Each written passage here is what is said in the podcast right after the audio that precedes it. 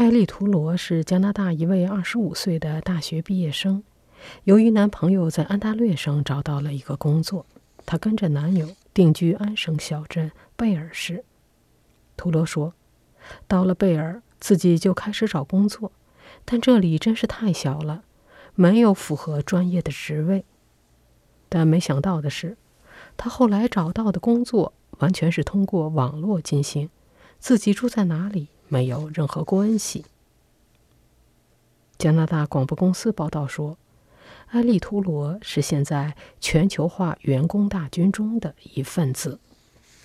在技术行业的带领下，通过高速互联网和数字工具工作的雇员在迅速增多。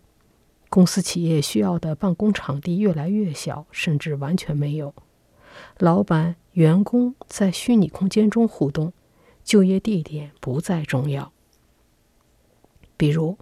你去注册附近的咖啡馆喝咖啡，在你旁边喝咖啡用电脑的人，可能正在为美国纽约的一个公司工作。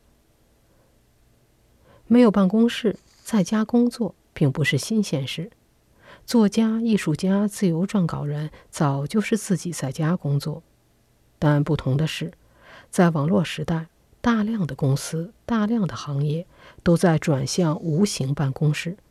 通过虚拟的白板分享想法，或者在按项目、共享任务分类的聊天室中进行协作。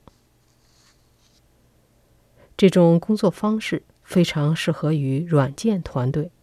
软件工程师工作的时候需要高度集中，最适合独自工作，然后再由团队来进行审查和测试。GitLab 是一家为 NASA。IBM 和其他许多公司提供软件共享存储库的技术公司。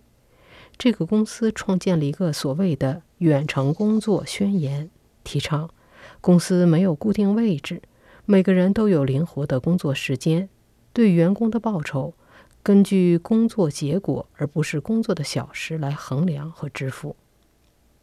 在该公司网站上发布的一个视频中。成员卡罗尔特斯基表示：“工作的未来就是远距离工作。当然，远距离工作并不适合所有的人。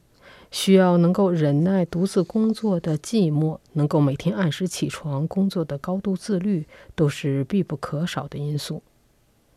但是，从其他角度讲，远距离工作对雇主和雇员都很有利。上面提到的艾黎图罗。”他的雇主是安德鲁·古德曼。古德曼在多伦多有一个公司。古德曼说，他的客户分布在世界各地，员工也分布在不同城市，大多数员工分布在加拿大各地。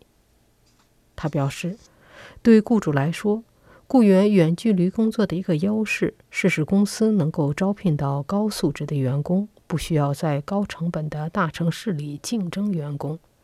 与此同时，也节省了租用办公室的开支、能源上的开支、各类保险方面的开支。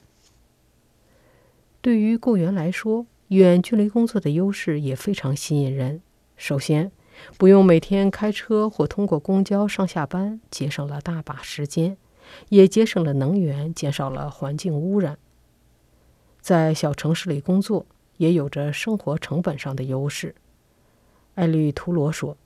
她和男友在小镇贝尔居住在一栋现代化的住宅里，这样的房子，以他们的收入，在多伦多是想也不敢想的。